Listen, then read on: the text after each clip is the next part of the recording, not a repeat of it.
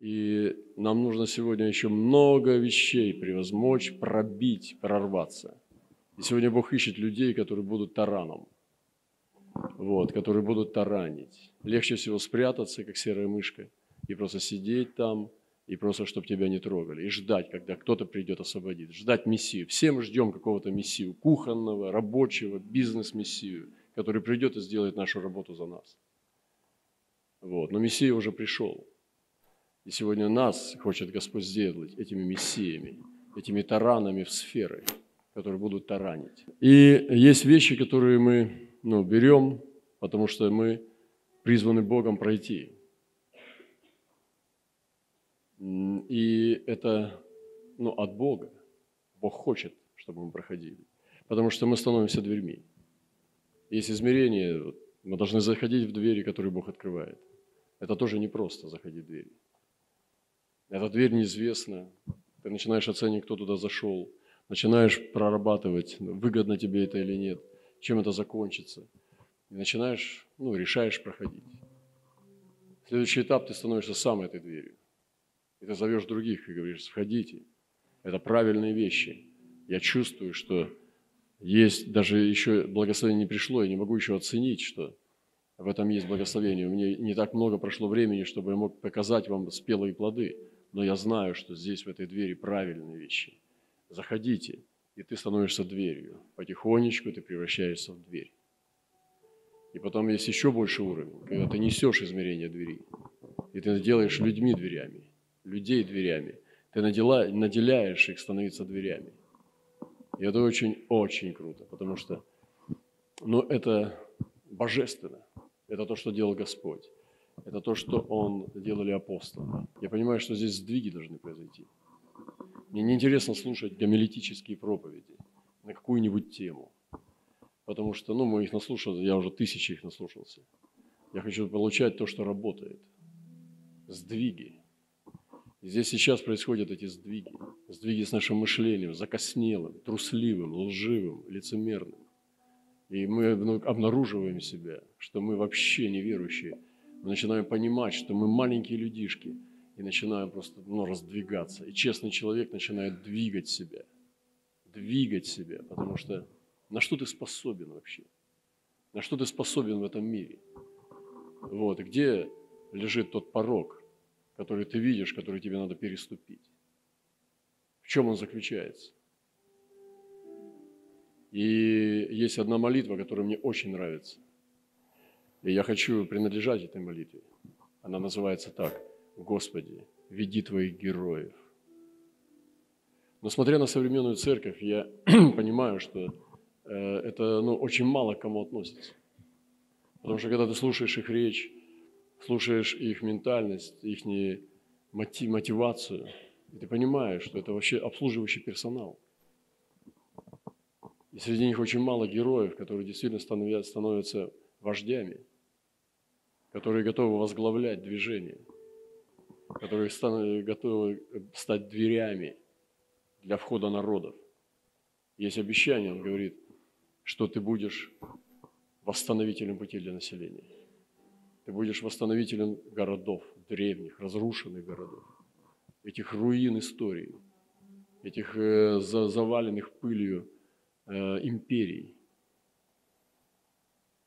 Есть очень много лжи вокруг истории, потому что э, они могут возносить египетские пирамиды, вот, но гасить что-то действительно божественное и, и затаптывать то, что является настоящим откровением. И сегодня Бог ищет э, тех людей, которые будут ответом на эту молитву. Господи, веди Твоих героев. Про кого это говорится? Если взять сегодня современную церковь, вот это количество людей, сколько здесь героев сидит? Кому же обращается Господь сегодня, когда говорит, Господи, види Твоих героев? Могу ли я попасть в эту молитву? Могу ли я стать ответом этой молитвы? Я думаю, что и да, и нет.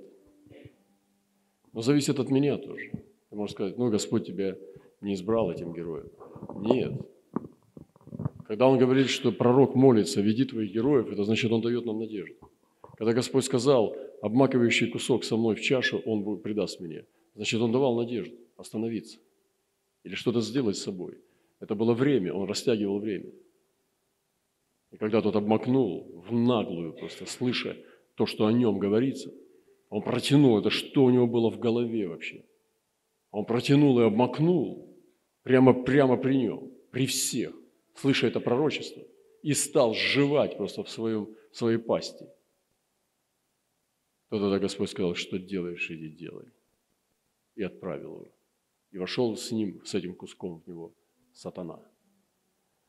И сегодня Господь дает нам возможность стать этими героями. Я действительно говорю, это послание очень серьезное. Где ты находишься в этой молитве? Ну, евангелизация с брошюркой, там, я не знаю, что-то там ты куда-то кинулся, ринулся. Но это же не, не, не про это. По большому счету же. По большому счету. Но мне приходилось где-нибудь стоять, когда ты стоишь ногами в Тибете, и тебя туда никто не посылал, кроме невидимого голоса.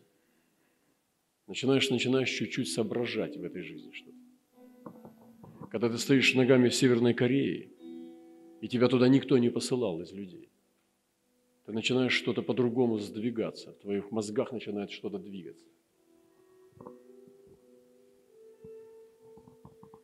Когда ты стоишь в Афганистане, и тебя туда никто не посылал. Тебе пастор не сказал, езжай, вот тебе деньги на билет, мы тебе купили билет, езжай. Нет, тебя никто не послал. Ты прорывался там просто, унижался там у границы, в эту щель залазил там, как, как уж. И все-таки залез там. И стоишь и думаешь, Господи, оно стоило того или нет. Потом только оценивая назад, ты можешь прокручивать, начинать понимать, что я стал понимать э, жизнь по-другому, когда ногами стоял там. Но это ладно. Мы можем взять и другие сферы тоже. Вот. И э, какое место наше в этой молитве? Пророк молится и говорит, Господи, веди Твоих героев. Где мы в этой молитве? Это про нас вообще? Это про меня или нет? Как Бог оценивает меня? Я скажу, да, Господь, веди мои, наших героев. Мы герои, братья и сестры. Аминь все. Аминь. Но это пустота. Это пустые слова. Это ничего не значит. Оно не имеет в духовном мире ничего вообще. Это в смысле, даже если бы и герои здесь сидели, все равно вот это аминь, оно не работает. Потому что ну, это, это пустота. А быть, вот это значит. Все через него начало быть, что начало быть. Не слова, а реальность. Я хочу спросить, вот, ну, наша церковь, да, наша э, семья, э, как Бог называет ее? Это очень серьезно. Я хочу в этой молитве иметь мою маленькую келью, мою маленькую колыбель или маленькую пещеру, где я тоже буду иметь на этой горе героев – хотя бы маленькое место, чтобы это было и про меня. Господи, веди Твоих героев. Подумайте над этим, сестры и братья. Что нам нужно сделать, потому что когда он говорит через пророка, а не сам, то есть это слова пророка, но это сердце Бога, то значит он дает нам время, он растягивает шанс, он увеличивает меру возможностей. И Он сегодня ждет еще, чтобы мы зашли в эту э, колыбель Божьих героев, в которой они растут. И вот Моисей лежал в этой, в этой корзинке, э, где это она была замазана глиной, там, чтобы не протекала вода. И я не знаю, как, э, как он был прекрасен. Может быть, какое-то внутреннее сияние в нем было. Вот, какое-то свечение, я не знаю. Но младенцы, они все одинаковые такие большой лоб, там, как бы, э, узкие плечи по отношению ушей. Как бы, ну, как бы красивым мало назовешь, но, но написано, что она видела, что я прекрасно, я не знаю, там, или ресницы какие-то были, там, веера, там, я не знаю. Я думаю, что это про внутреннее свечение, потому что он же не был совершенный человек, лежит только маленький, красавец такой. Я думаю, что это не только материнская слепота, потому что мать видит красавца в любом своем ребенке. Я думаю, что это внутреннее свечение, она видела этот божественный мессианский свет. потому что в каком-то роде это был ветхозаветний Мессия. Он вывел народ. И она поняла, что этот ребенок необычный, его надо срочно спасать. И что все, что она могла сделать, ее средства были очень маленькие, ограниченные. У нее не было денег подкупить э, там, досмотрщиков, дос, дос, людей, которые делали облавы там, на, на крик ребенка. Ребенок кричал, непонятно, мальчик, девочка, они делали облаву смотреть, мальчик или девочка. Срывали, смотрели там э, места, чтобы определить.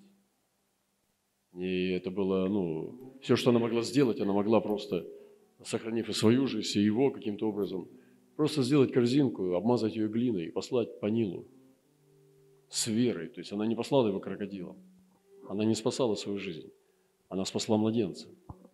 Это была вера ее, этой матери Моисея. И она послала эту корзинку потихонечку туда, где купалась принцесса. Там, где обычно она знала, что в этой заводе э, царская семья э, купается. И тем временем все так произошло не случайно, это была ангельская работа.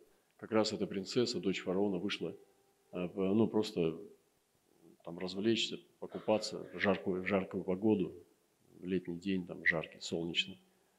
И увидела корзинку, открыла ее, и чудо, этот младенец лежал там. Это было промысел Божий, абсолютно.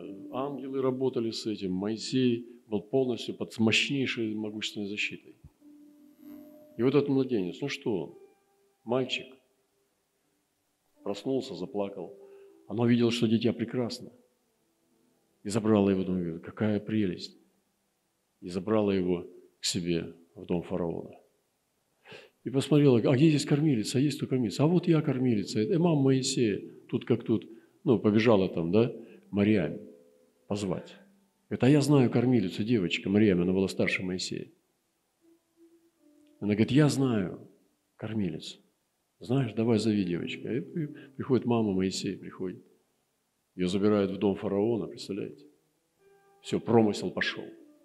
А тут вот как раз, и вот эта точка, когда тебе надо проявить героизм. И здесь как раз ты должен становиться героем вот на вот этой вот именно трамплине, когда ты начинаешь высвобождаться в волю Божию, в проведении, здесь требуется героизм, понимаете? Поэтому даже чтобы принять пророчество, нужно мужество. Чтобы принять новое измерение, нужно мужество. И я стал сталкиваться с тем, чтобы ходить в небесном, нужно мужество. Трус не сможет ходить в небесном. И когда я сталкиваюсь с людьми, не понимал раньше, почему многие люди не могут держать небесное измерение в голове.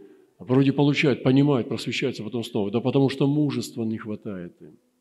Потому что с людьми будет конфликт. С плотскими будет конфликт. Потому что держаться этого, ты будешь странный, а ты хочешь людям угождать. Ты не привык конфликтовать. Ты не привык быть в оппозиции, тебе не нравится, потому что у тебя мужества нет. Ты привык угождать людям. Ты же такой добрый, ты знаешь. Все тебя любят, ты такой классный. Такой классный, такой красавчик, такой классный. Вообще, вот, вот этот вот классный, его все любят. Да это проблема. Это проблема, серьезная проблема. Ты не, не, не двигаешься в измерении духа, потому что ты классный. Вы понимаете, как человек может быть духовный классным? Только для определенного рода людей, но не для плотских людей. Плотские будут гнать его, это сто процентов, потому что плотской всегда гонит духовного. Так не может быть, чтобы ты всем угождал и был духовным. Так не может быть, чтобы тебя все любили, и ты был, угождал Богу. Так не бывает, потому что Иисуса даже этого не получалось. Иисус так не умел делать. Его распяли, убили. Павел тоже не научился, чтобы он был классный для всех. Церкви не любили его. Коринфяне отвергали.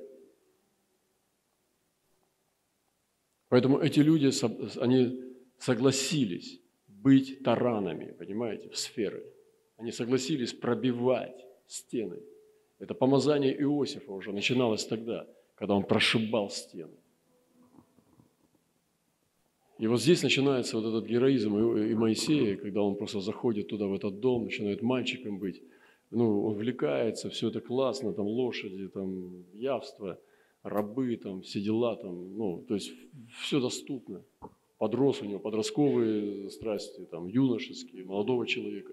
То есть он ну, все обладал. Образование получил египетское.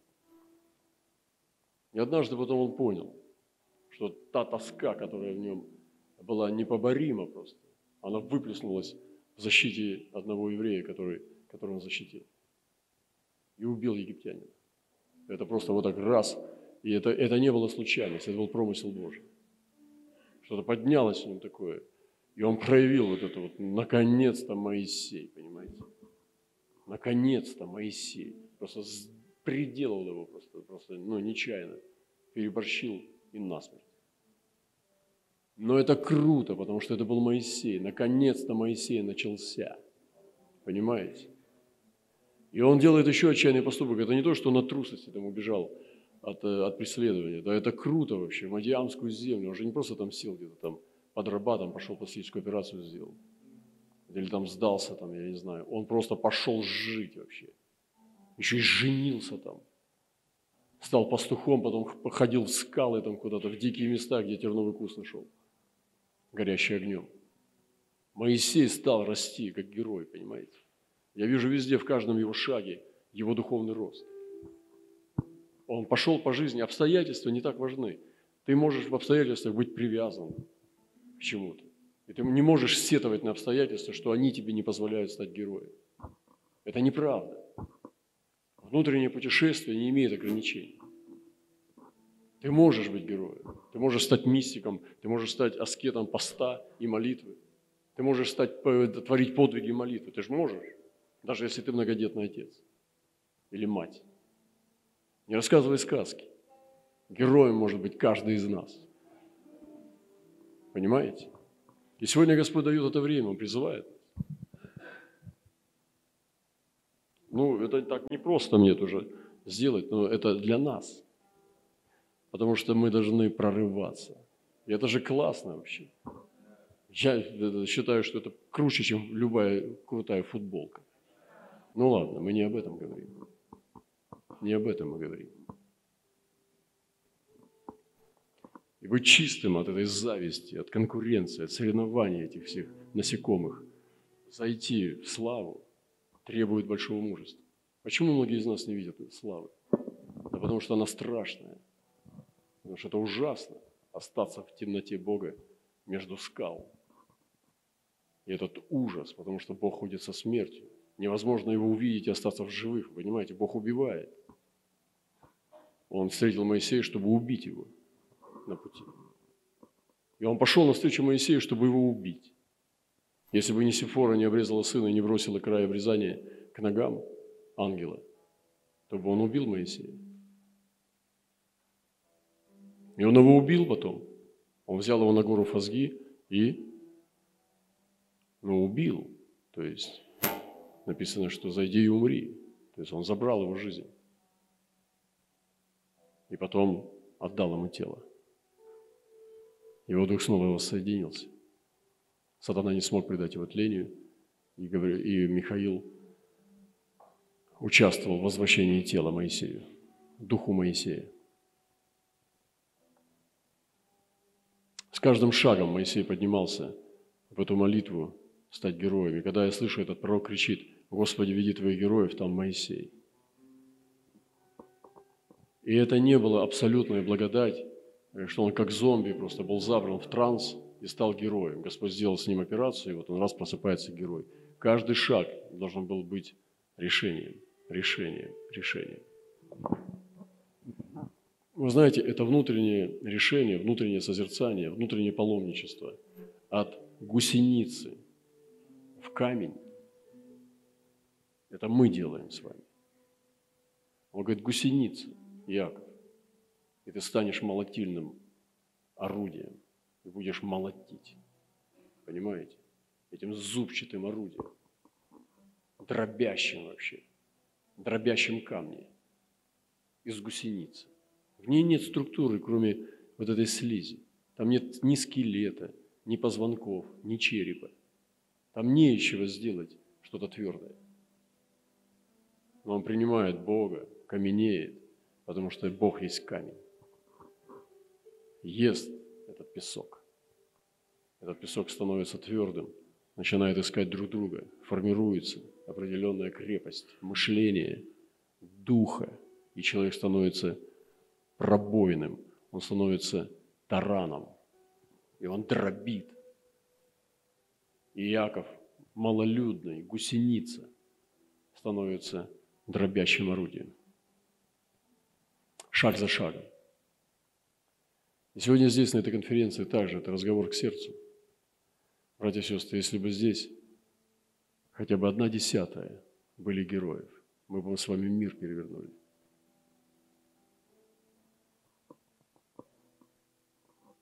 Есть уже та платформа, с которой мы можем начать. У каждого из нас уже есть.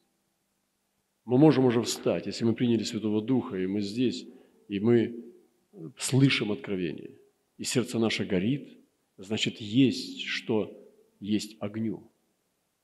Значит, есть этот материал, который поедает огонь. Значит, есть уже на что встать, если даже это угли. Давайте. Я не хочу упрашивать, потому что это слишком низко и банально. Я хочу призывать от Господа. Я не хочу доказывать, что это надо, потому что это очень унизительно для имени Господа, чтобы Господь кого-то упрашивал. Он повелевает.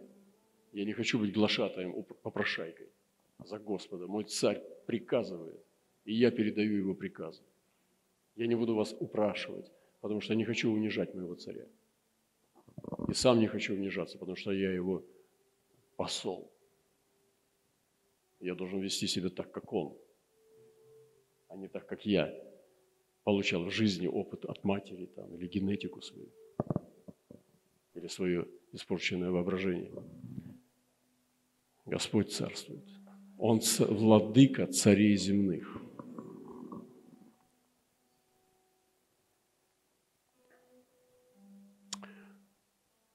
Поэтому этот сундук с сокровищами сегодня говорили наши братья, пророки.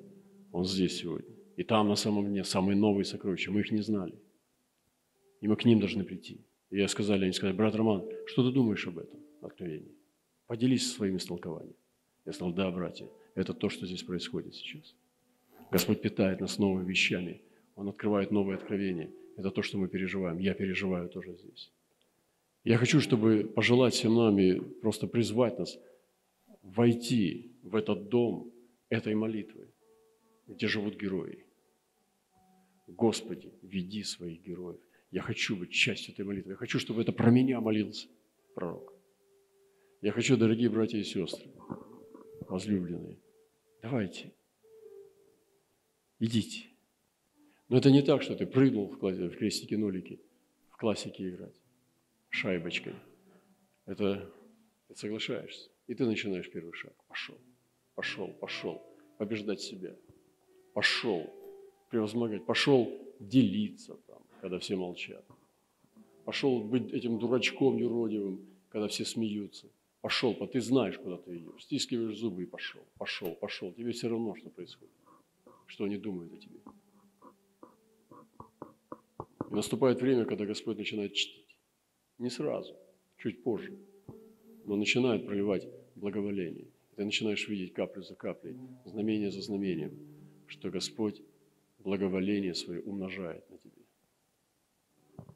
И Его благоволение растет. И народ – это знамение того, э, то, э, что ты делаешь с народом. В этом будет знак благоволения в свой сад ушел мой возлюбленный. В свой, это его сад. К благоухающим цветникам. Как интересно. Почему Господь любит красоту? Мы порой с вами каемся и вообще не работаем ни над этикой, ни над эстетикой. Как вот, вот просто вообще, ну, я очень конкретно, вот, ну, не люблю когда люди деградируют. У меня все против, как бы. Мы должны цвести с вами. Мы должны развиваться, должны утончаться, а не грубеть и тупеть. Это как, знаете, женился и все, и наплевать уже на внешний вид, на все. Или там замуж вышла. Все. Детьми его обвесило. и поехала по, по, по, это самое, по, по, по отвесной. Он любит жить среди красивых вещей. Он говорит, я в свой сад пришел. Он пришел в свой сад. Ушел, возлюблен, куда? В сад свой. И смотрите, что дальше. К благоухающим цветникам. То есть Он любит цветы. Он любит цветники благоухающие. Наш Господь Иисус Христос. Вы слышите? Вы понимаете, что это не про цветы буквально, но и также это про всю красоту, которая есть на планете. Здесь надо тоже сильный дух иметь, чтобы продолжать слышать. Он ушел отдыхать в сады. сады. Он ушел отдыхать, чтобы набраться сил и лилиями насладиться. Я называю это лилия долин, сестра моя невеста. Лилиями насладиться. Он любит находиться среди невест. Но эти невесты, это не просто какие-то э, ну, тетеньки там запущенные. Они готовятся к браку. Только глупышка, полная э, глупышка может не готовиться к браку.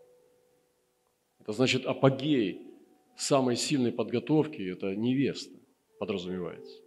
Когда она максимально старается быть красивой.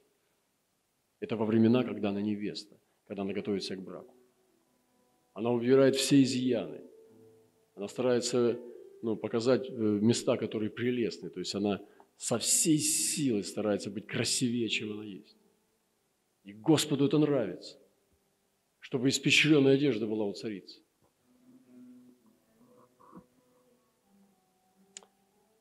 И он ушел отдыхать в сады, чтобы набраться сил и лилиями насладиться. Как интересно, как он лилиями наслаждался. Трогал их, нюхал, любовался, восхищался. Может быть, все вместе, а может быть, что-то больше. Может быть, лежал среди них и просто засыпал, чтобы быть среди лилий. Я принадлежу возлюбленному моему, а он мне. Это созданы друг для друга. Не может сказать человек не, не, не, не совпадающий, но созданы друг для друга.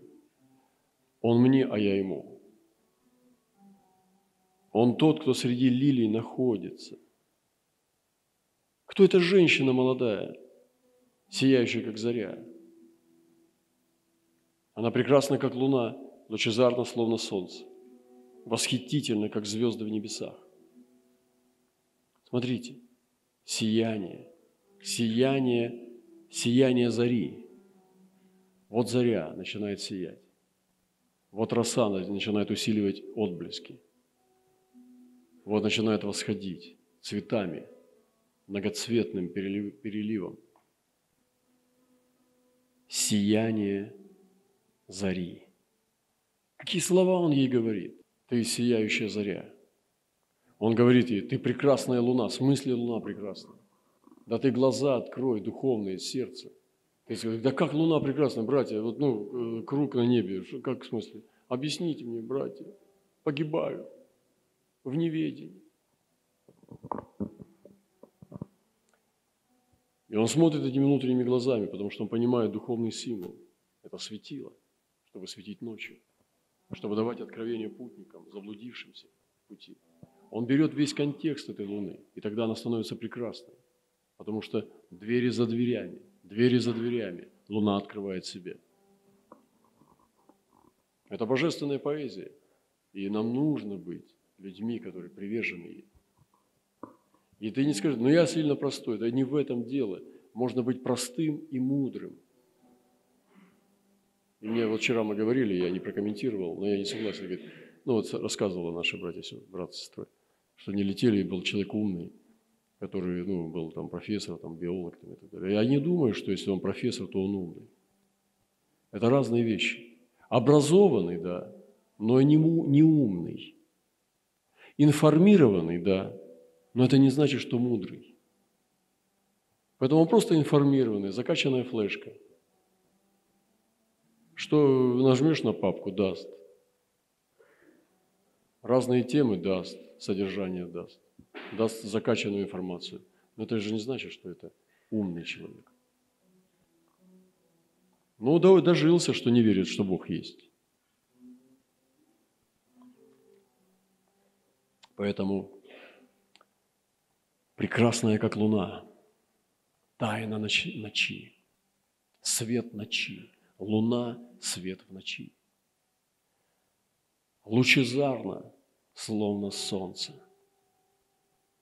Лучезарно, лучи, солнечные лучи. Восхитительно, как звезды в небесах. Я пошла в ореховую рощу, взглянуть на фрукты долины. Посмотреть, зацвел ли виноградник, есть ли цветы на гранатовых деревьях. Слушайте, братья и сестры, очень важный момент. Она пошла в ореховую рощу. Вы были когда-нибудь, видели, когда ну, густо растет орех? Ореховая роща, да? Ну, разные орехи есть. Дикие, э, такая роща. Особенно мне нравятся дикие. Вот в лесу орешник. Ты попадаешь там, и ты наедаешься этих орехов, они прекрасные, да? Или насаждены искусственно. Ну, неважно. Но вот эта ореховая роща, именно орехи, семена, это орех. Из него можно делать и масло, это просто, ну, как растительное мясо, да, то есть это орех. Орех – это очень сильная вещь. И она заходит в ореховую рощу, чтобы увидеть виноградник. И не потому, что он растет в ореховой роще, а потому что именно с ореховой рощи можно увидеть истинное положение виноградника. И она говорит, я зашла в ореховую рощу, чтобы посмотреть, зацвел ли виноградник. Если цветы на гранатовых деревьях, только из ореховой рощи видно это. Ты должен найти ореховую рощу, чтобы оценить виноградник и гранатовые деревья. Оттуда видно все – там объективный взгляд. Я сегодня желаю это место, место Твоей славы, место Твоего посещения, место Твоего интимного, интимных встреч с Господом.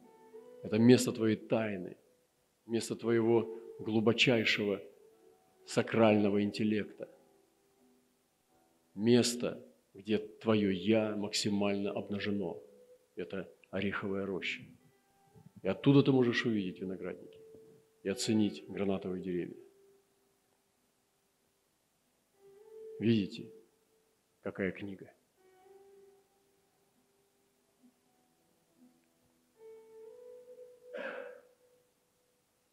Радость переполнила меня, когда царь пригласил меня в свою колесницу. И царь простер свою руку, где восхитительные кони, смотря боковым зрением, оценивали эту невесту. И царь протянул свою руку и взял ее в свою колесницу. И они понеслись в колесницу судьбы. Колесница – это судьба. Судьба с царем. Это невеста, это Суламита, она символизирует нас с вами. Но нам нужен царь с колесницей. Но он не пригласил просто в дом, он пригласил в колесницу, потому что это судьба, это путь судьбы. И ты стоял у дороги, и проезжала колесница. Она остановилась, потому что ты просил, ты умолял, чтобы она остановилась. Ты пришел на эту дорогу ради нее. И царь простерл свою руку и взял тебя в колесницу. Может, для кого-то это, я не знаю, но это смешно. Началось с приглашения в ребик. Ну, может быть, твой ребик не назвать колесницей царя. Вот, но какой-то степени это все так. Когда тебя кто-то пригласил, ты сам не сделал ничего. Это тебя пригласили. Это была рука Господа. Неважно, там этот матерящийся лидер или там тихушку курящий пастырь, там, я не знаю, что там еще может быть. Какая разница? Это была рука Иисуса. Если ты соблазняешься, что она, э, эта рука пахнет табаком или, не знаю, там, или еще с уст слетает нецензурная брань, не смущайся от этого. Иисус от этого не тускнеет. Он просто взял грязную перчатку и протянул тебе свою руку. И взял судьбу, не выпадая из этой колесницы, потому что там строят героев. И вот он начинает набирать эту скорость. Вот тут стук колес. И она начинает нестись, а потом уже по воздуху. И ты кричишь, хватит, хватит. Ты просыпаешься на постели и кричишь, хватит, хватит, хватит. Что хватит? Не надо, хватит. Давай, давай, давай. И я сегодня молюсь, чтобы я имел маленькое место на этой горе молитвы. Господи, веди Твоих героев. Я хочу там быть. Эта молитва привлекает мое внимание уже не один год. И я не могу найти отождествление с церковью. Я не, не встречал, чтобы я был удовлетворен среди народов, которые я видел в церквах. Я не видел ни одного места, к которому относилась бы эта молитва. Ну, чтобы все вошли в это. И я искал, и я думал, и я сейчас понимаю, что не нужно обнадеживать себя. Эти люди есть и к ним надо говорить. Но Господь зовет. Много званных, но мало избранных. Так сказал Христос. Вам решать, избранные ли вы. Я буду избранным. Я уже избранный, я знаю. Я буду это говорить и буду свободно об этом вещать, чтобы вам дать пример и чтобы вас мотивировать.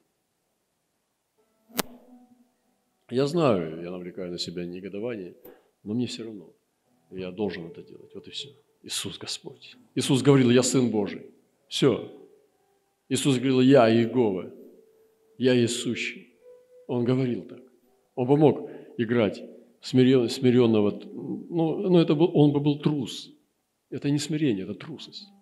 Он должен был сказать, кто он есть. И мы должны знать, кто мы есть, и говорить, кто мы есть, а не притворяться смиренными слугами. Господь, возьми на свою колесницу. Кто-то выпал из нее, кто-то еще не зашел. Может быть, куда-то зашел, но не в колесницу. Колесница ведет тебя к этой дивной судьбе. Сегодня это будет креативное пророческое творчество – но творчество, которое будет ткать не просто что-то, а судьбу. Не просто сценки в церкви, какая-то новая песня, стих, книжка. Это будет ткаться судьба. И он является этим художником нашей судьбы. Нужно освободиться от страха самого Бога. Страх Господень – это другие вещи.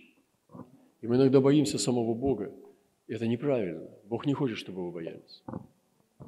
Он хочет, чтобы мы имели страх Господень, но Он не хочет, чтобы мы э, боялись его вот, испугом язычников, примитивным испугом.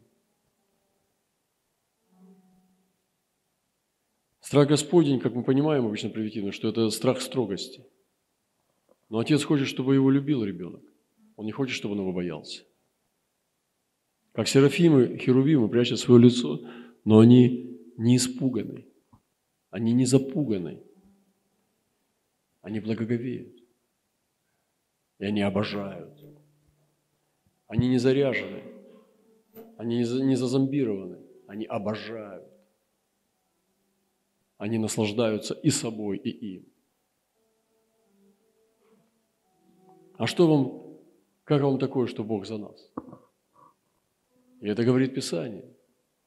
И в Римлянам написано, что если Бог за нас, а Он за нас, Он за свой народ – знаете, иногда бывает такое, как говорят, муж и жена одна сатана. Там, там в транспорте что-нибудь произошло, сразу кидается, что там, что, или она за него. Ей наплевать, прав он или нет.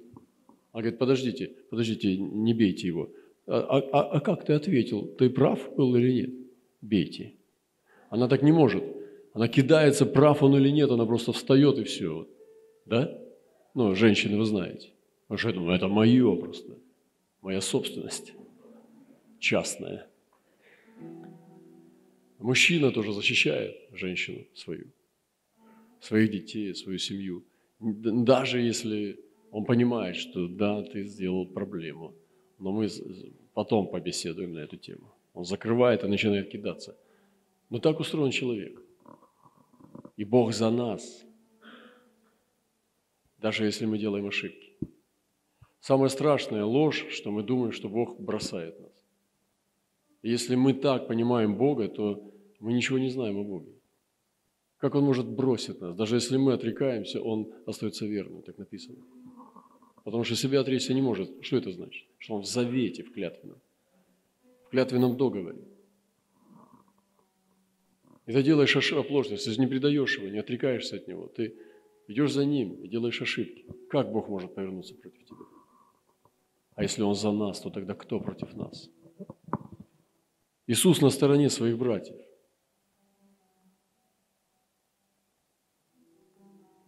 Поэтому мы будем расти в благости Божьей. Если мы не верим, что Бог с нами, как мы будем расти? Где мы доброту-то черпать будем? Мы безнадежны. Это как незаряженный телефон. Тебе нужен источник, тебе нужно получать доброту.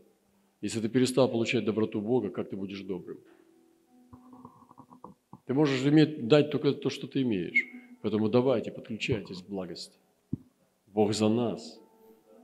Он благость. Подключайтесь к благости и давайте перестанем колебаться в самом главном.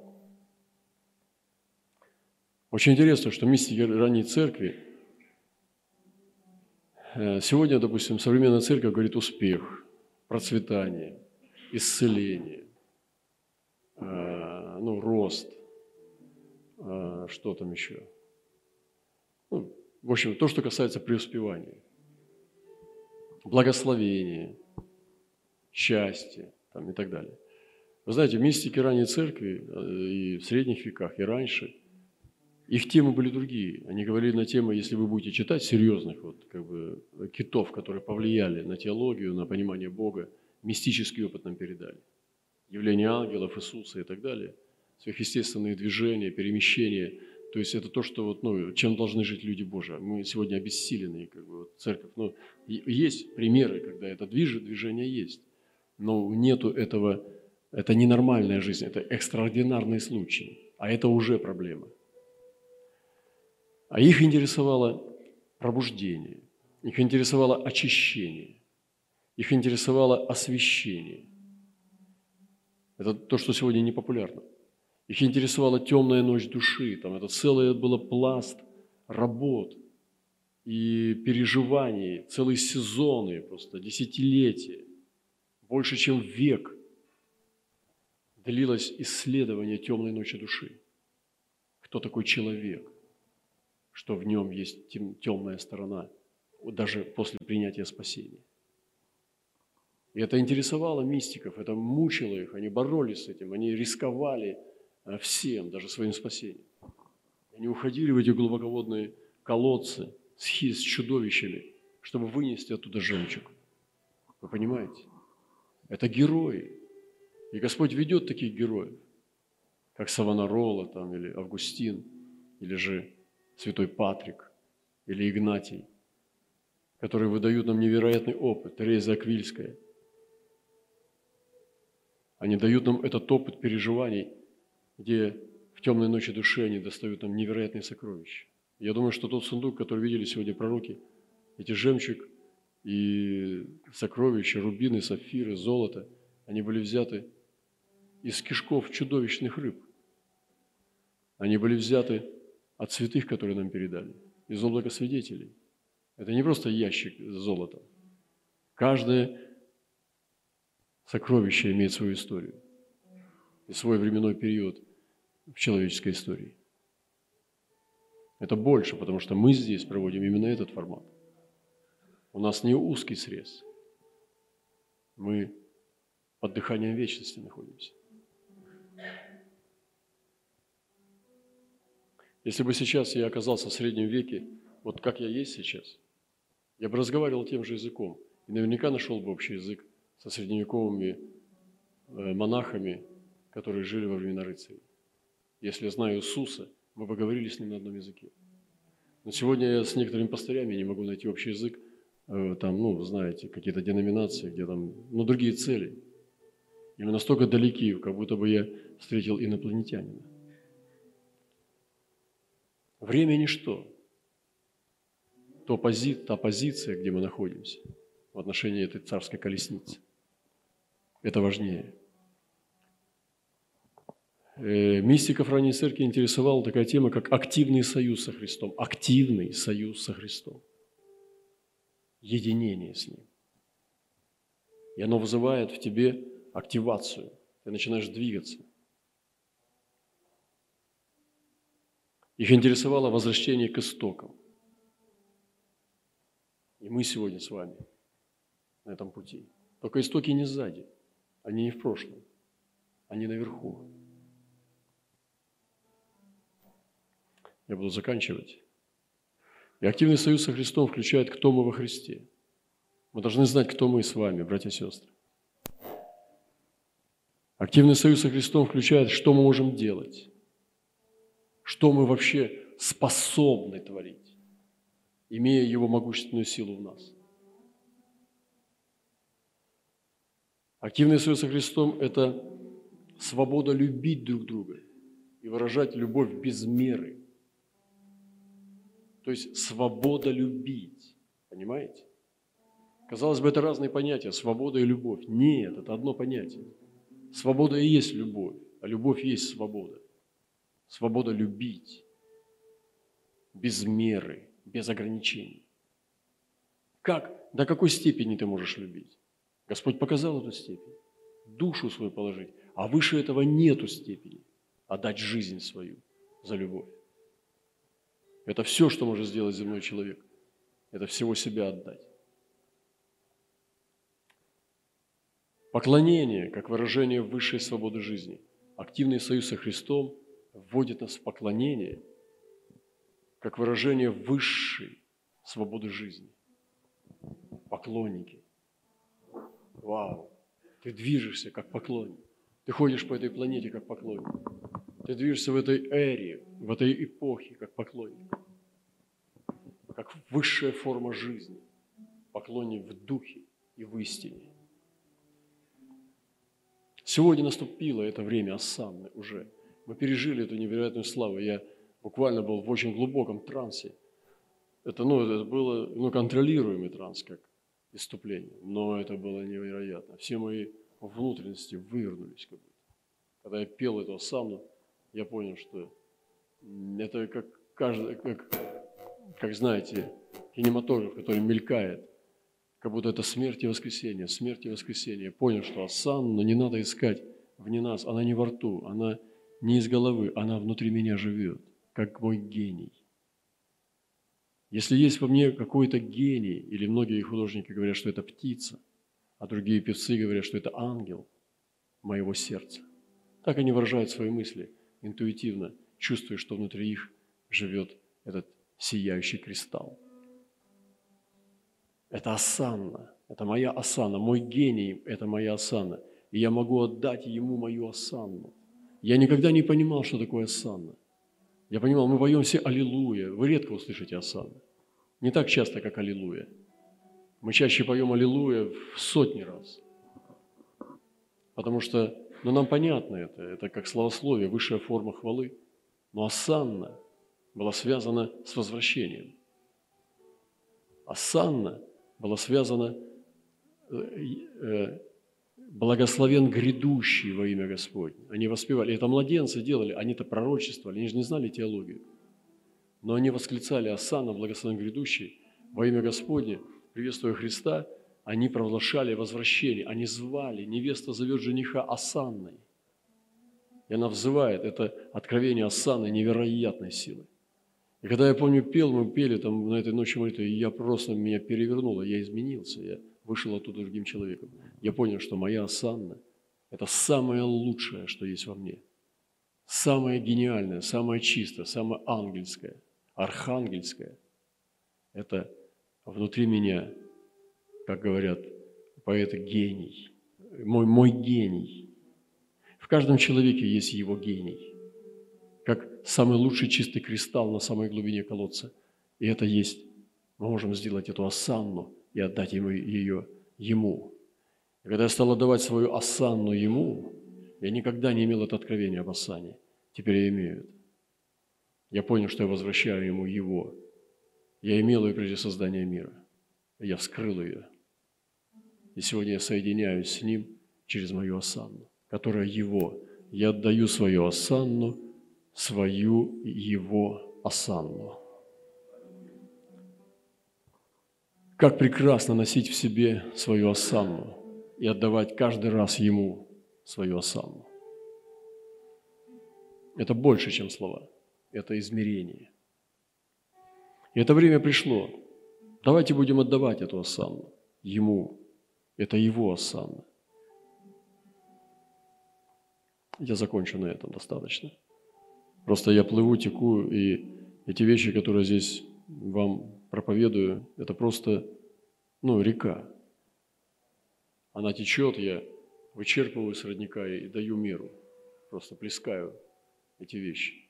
Они есть, это река, она течет. И здесь нету логической теологии, это не по законам гомилетики. Это просто сокровище. И мы говорим из песни песней и из откровения. И песня песней открывает свою тайну. И мы заходим в нее, в этот сад, и не топчем цветы. Вроде как, вроде ничего не испортили. Давайте не будем ничего делать плохого. Мы ляжем, возляжем среди лилий и тихо уснем, чтобы проснуться новым человеком.